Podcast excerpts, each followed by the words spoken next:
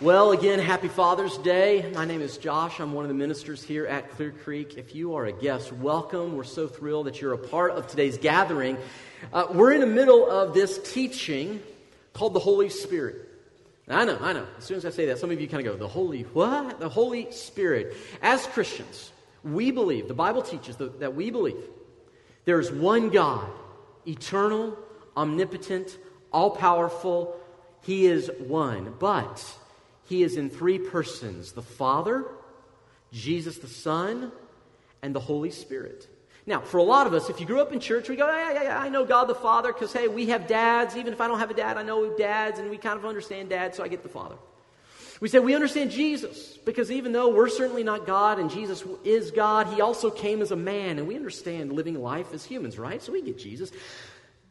But the Holy Spirit? That's just weird. That's kind of odd. And if you're like me and you grew up listening to and reading the King James Bible, we didn't talk about the Holy Spirit. We talked about, say it with me if you know the word, the Holy Ghost. Casper. Really? So, what is this Holy Spirit? Because here's the reality Jesus says he's going to the Father, and when he goes to the Father, he'll then give us a good gift the Holy Spirit. What a sad thing it would be to receive the greatest gift of all, and yet, because we don't understand it, we never open it and enjoy him. First thing I want to say this morning is we are so proud of Charlotte today and the decision she made. We love you, sister. Welcome to the family. Can you all just join me? Man, we're just so glad and so happy for you. And, and I, I just want to say this, and Chris, we talked about this earlier this week how what a great day for your sweet daughter to put her hand in the hand of her eternal father. And I want you to know, sweet sister, you now have the presence of the Spirit of God living in you. You will never be alone no matter what else happens, okay? Also, you're stuck with us. We're sorry, but we love you. So the Spirit of God comes on you. He is now in you. He is with you. This gift of God, before we will experience the movement of God in this church, we must embrace the presence of God in our lives. So we've been looking at who is the Holy Spirit. And last week we left on a, uh, you know, sort of a cliffhanger. How many of you like cliffhangers? How many of you hate cliffhangers because then you got to wait? Uh, some of you, this is going to date me, but the worst cliffhanger, or maybe best, depending on how you kind of gauge it, was the Empire Strikes Back Star Wars. You end with Han Solo frozen in this cryo freeze. Everything's falling apart, and now you got to wait till they come out with the next movie. And so we left on a cliffhanger last week of the question because Jesus, Jesus, he gives this promise. He says, I tell you the truth in John 14, 12. He says, I tell you the truth. Anyone, anyone, anyone, not just someone, but anyone who believes in me will do what I've been doing. no, it can't be, right? Jesus obviously is using hyperbole and say, no, no, no. What if Jesus means what he says? That literally anyone who chooses Jesus, trusts Jesus, follows Jesus may do what he has been doing. The question then is well, then how did Jesus do what he did? And do you remember where we landed? It's not that Jesus, whenever life got hard, pulled out his God card and said, okay, now it's easy. Rather, Jesus, we looked at scripture after scripture after scripture, and the rhythm of his life was throughout the moments that things got hard, Jesus leaned into the presence and power of the Spirit in his life, which means, hear me now, if that's how Jesus did what he did, and he promises we can do what he did, then we're going to have to do it the way Jesus did it. You following me? The Spirit is not optional for someone wanting to be like Jesus. Now, listen, you can come to church and never need the Spirit. You want to know how? Just don't worry about trying to be like Jesus. You don't need the Spirit if you're not trying to be like Jesus. But hear me, if you want to walk like Jesus, live like Jesus, embrace the fullness that God is calling you into, like Jesus, then you cannot do it without the Spirit. So, question then is okay, so, so, so how do we do this? I'm going to give you one word. I'm going to give you one word in just a minute that if you'll embrace this one word, this will change it all. I'm convinced of it, and you say, oh, that's too simple. No, it's simple, but it's not really that easy. But I'm going to show you in a moment. See, we can do what Jesus did. as we are filled with the Spirit as Jesus was filled. Let me give you a couple of examples of this. Let's go real quickly. Ephesians chapter 5. Ephesians chapter 5. Paul is going to talk about this idea of being filled with the Spirit because it's not optional, it is essential. He says these words Do not get drunk on wine. By the way, that's a pretty good rule for life, isn't it? Don't get drunk on wine. Doesn't matter if it's the really expensive bottle or the box wine that you hide above your fridge. Don't get drunk on the stuff. He says, Don't get drunk on wine, which leads to debauchery. Other translations will say, because it can ruin your life. Instead, notice this phrase be filled with the Spirit. Be filled with the Spirit. Now, here's what's interesting about this. He's saying, be filled. This is not optional, it's a command. However, it's curious because Paul's talking to Christians who already have the Holy Spirit of God in them. You say, how do we know? Well, because in chapter 1 of Ephesians, he speaks to Christians. Notice what it says. When you believed, that means you're a Christian. When you believed, you were marked in him with a seal. God, like, put his stamp on your life. And that seal is the promised Holy Spirit. In other words, when you come to faith, when you are baptized into Jesus, you receive the gift of the Holy Spirit. And so in chapter 1, Paul says, You were, you have the Spirit in you. And then in chapter 5, he says, But be filled. So which is it? I have it or I need it? I had it or I need to be filled with it? Which is it? And Paul is going to say, Yes. Well, that doesn't help, Paul. How do you get filled with what you already got? In fact, this isn't the only place where it gives this idea of, of filling in the Spirit. Uh, put this next slide here. Christians who have the Spirit, he's saying, are told to be filled with the Holy Spirit. Next slide. There's a difference, though, between receiving the Spirit and continuing to be filled with the Spirit. Let me give you a couple examples of this. So, in Acts chapter 2, the believers are together in the upper room. Christ has already ascended to heaven, and he has told them, You wait until I send the Spirit of God. And on the day of Pentecost, the Christians gather together, and God's presence comes, and he comes as wind and fire. Wind, pneuma. That's also the Greek word for spirit. The Spirit breathes on them. Fire comes. Why fire, though, you ask? Well, throughout the Old Testament, fire was symbolic of the presence of God. And so it is fire that leads the Israelites through the desert at night, isn't it? The presence of God.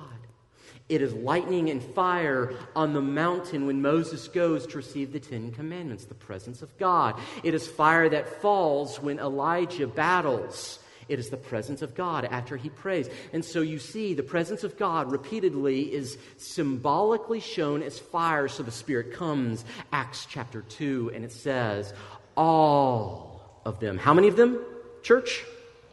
All were filled with the Holy Spirit. Wow, they got the spirits. That's it, right? Wrong. Acts chapter 4, a few weeks or months later, they prayed together, same Christians. After they prayed, the Christians, the place where they were meeting was shaken. By the way, how cool would that be if in a moment of prayer the Lord should shake our space? Side note How many of us expect the Lord to actually show up when we get together on Sundays? I wish, I wish, I wish that Josh Diggs would be disappointed when God doesn't show up versus surprised when he shows up. But that's a sermon for another day. They were shaken in space, and they were all, say this with me, filled with the Holy Spirit. And they spoke the word of God boldly. So they received the Spirit in Acts 2. They begin again, and they're receiving it again in Acts 4. Now go to Acts chapter 6. There's a need in the church. The apostles say, Select, church, select from among you seven men who are known to be, notice this phrase, full of the Holy Spirit. So now, wait a minute. He's talking to the whole church. They're talking to the whole church, and he says, From the whole church, pick seven who are full of the Spirit. What does that say about everyone else? So, what's going on here? Okay, all right. I don't want you to miss this. This is so important. So important. You receive the Spirit of God when you're saved. Okay, I want to be very clear. When you come to salvation, trust in Jesus, when you put Him on in baptism, that moment you receive the presence of God in your life, period. But something else keeps popping up here. There's the presence, the filling, the filling, the filling. What is the. Well, it's sort of like a balloon. How many of you kids, I tried, I said adults at first. I said, how many of you adults like balloons? No one put their hand up. How many of you kids like balloons? Anyone? Or how many of you have kids who like balloons? Anyone in here? Again, you're not going to play. It just, all right, well, we'll go anyway. Let's talk about balloons for a moment here. All by myself. Here we go. balloons. Let's talk for a second. This is a picture I want you to take. Empty balloon. It is not full, is it? Here we go. Now, quick question. I'm going to ask it a different way than I asked it the first. For those who are here, you know why. Every space of this balloon is filled with air, correct? It's touching, correct? We could say that this balloon is now full of air, right? Air, wind, wind, pneuma, spirit, wind, same word. It is full. How many of us would say, though, that there is still space for it to be filled more. Are you tracking with me? The Spirit of God comes on the believers in Acts chapter 2, and then as they invest and open themselves up, He fills them more. And more. The Spirit of God continues to fill. Question Are they full of the Spirit church? Wait. How about now? Are they still full of the Spirit church? Anyone? Some of you are going, he's going to pop the balloon. No, I won't go that far. The only thing that will keep you or I from being filled with the Spirit of God is if and when we say, I'm done. And we close ourselves to receiving the presence of God. Are you tracking with me, family? So, so, so, here's what I want to do. I just want to show you the one word, the one word that keeps you open to God, the one word that'll change everything. And this one word, that's okay. This one word,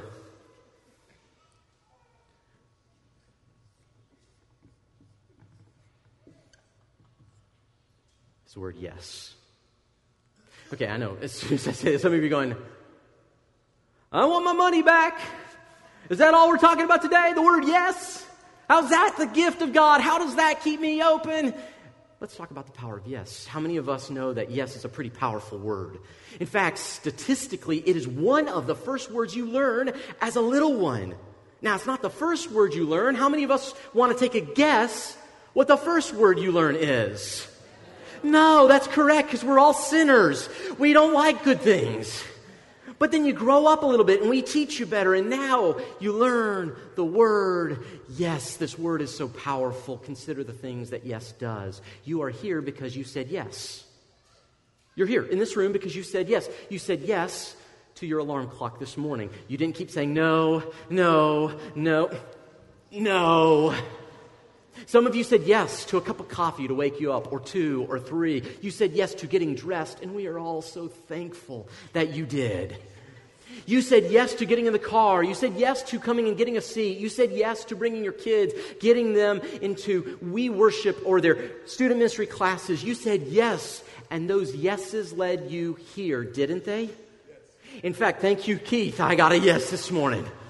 Let's talk about why you're even in the city of Chattanooga. Many of you are here because you said yes to a job. You said yes to school.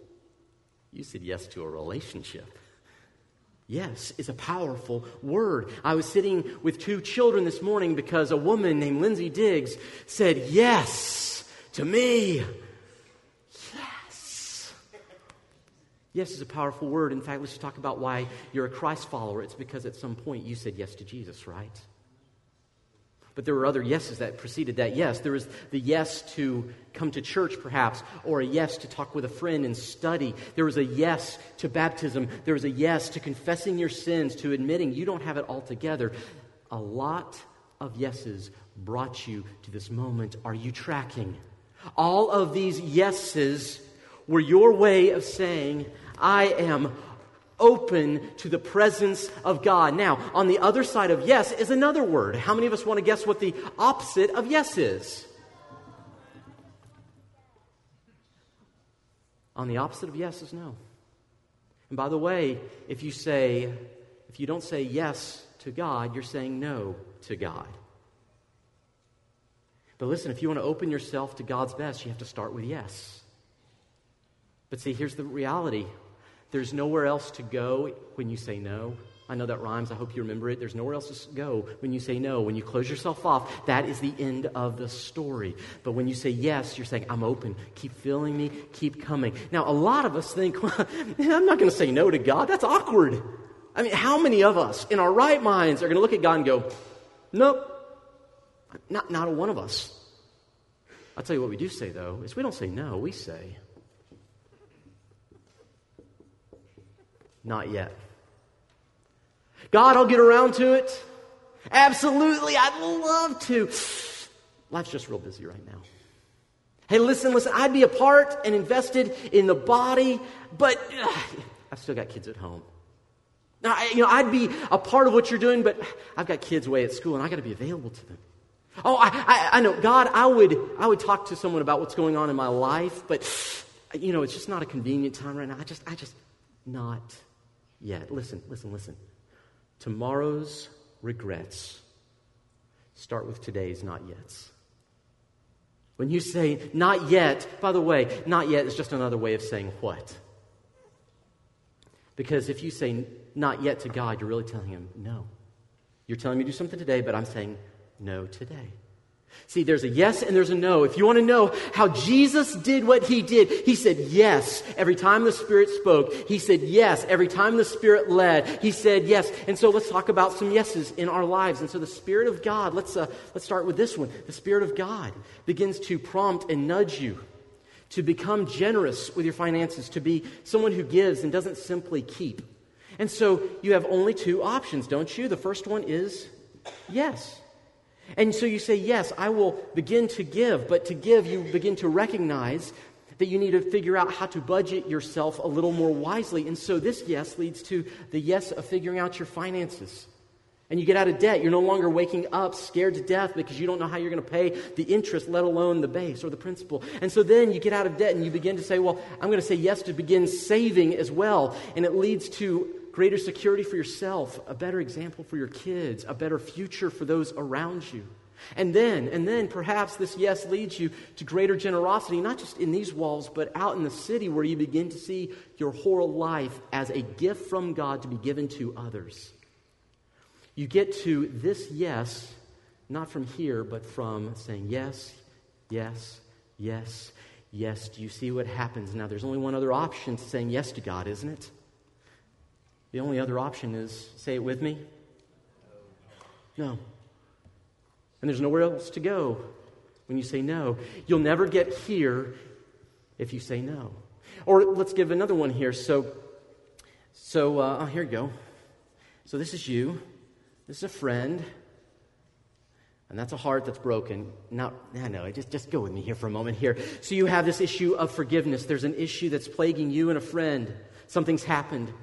You have two options. You can either forgive or, well, there's the other one. So you can say yes to forgiveness. Now, if you say yes, and I'm not saying this will necessarily happen, but maybe you will find reconciliation between you and that person. You'll talk to the mother, the father, the friend that you haven't spoken to in perhaps years. And perhaps that leads not only to greater freedom for them, but freedom for you. You find that you're not as angry, but you now have a greater capacity to open your heart up to other people. And you find that because you were forgiving to one person, you begin to be more forgiving to other people. You don't let slights and offenses cling to you like barnacles on a ship. You are a more forgiving person. And then this leads you to begin to recognize that all forgiveness comes from the one who forgave you. That there's a God who loves you deeply, and there is no sin you have ever committed. Hear me. Wake up. There is no sin you've committed or can commit that is greater than the forgiveness of Jesus Christ. But you don't know that until you begin to walk through it yourself and you begin to see this, all because you began to say yes and yes and yes. You will never get to this yes if you don't start. The only other option is to tell God, no, I'm not going to forgive. I'm going to remain bitter. and I won't get better because I'm bitter. Or what about this last one? And this one I tried to do at first, and it was just it was embarrassing. Don't laugh too too much here, but but it's it's supposed to be a hand, not not a bunch of sausages. All right. So, anyway, so you got two options here. So the Spirit of God begins to prompt you to say, "I've given you gifts." I've given you natural abilities. I've given you this skill set, and I've placed you in a church to serve. You need to start using your gift. Don't just consume, contribute. Yes, receive from the church, but give back in your hands. And, and, and, again, a lot of us, we want to say, I just don't have time. No, no, no, no. But if you say yes, if you say yes, you begin to find that, well, yes, you discover you have a purpose in life. God has given you gifts. And from that purpose, perhaps you begin to see that your purpose is greater than just what happens in these walls, but it's what happens beyond the walls, that God has created you for a mission that's bigger than yourself. And as you serve, you begin to inspire your children and your friends, and they begin to see that life can be about more than consuming, but it can be about contributing. And from that, you then begin to see once again more deeply how Jesus came not to be served, but to serve. And you see why it is more blessed to give to re- than to receive, to be someone who contributes than constantly consumes. But you'll never get to these until you start here, because the only other option to yes Yes, I'll serve. Is no. Or not now. I'm too busy. Things are just not able to. By the way, this is a little moment I need to pause. Tomorrow night, tomorrow night, I want to see you with us. 6:30 to 8 p.m. We're going to do a workshop on how to discover your spiritual gift. If you are in Christ, you have a gift from God. And we're going to help you discover how that works.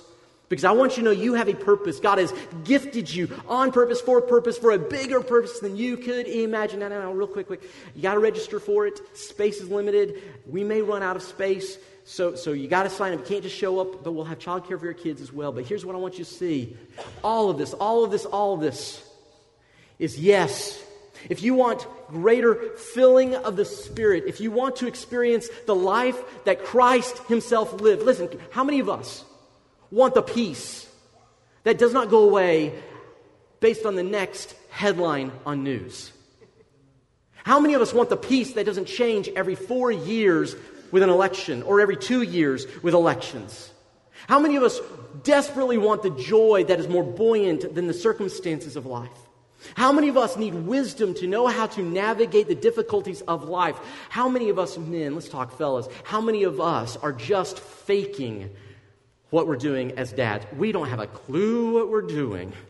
In fact, children, you want to know the reason why we have more than one kid?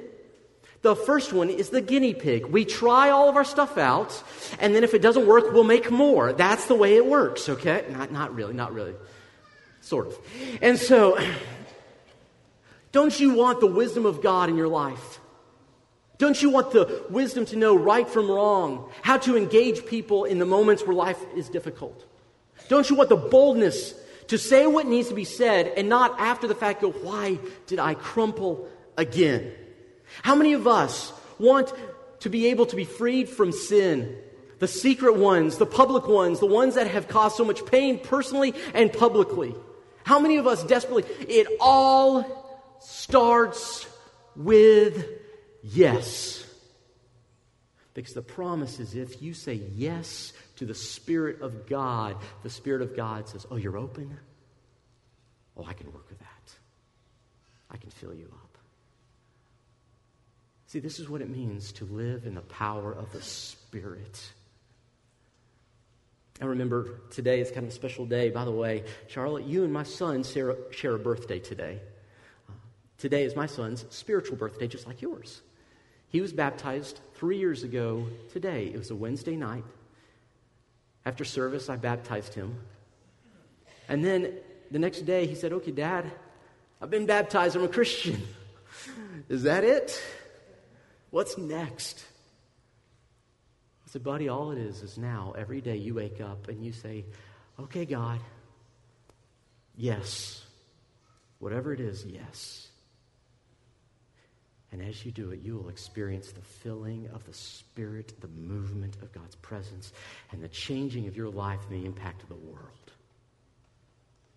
That's what it means to do what Jesus did.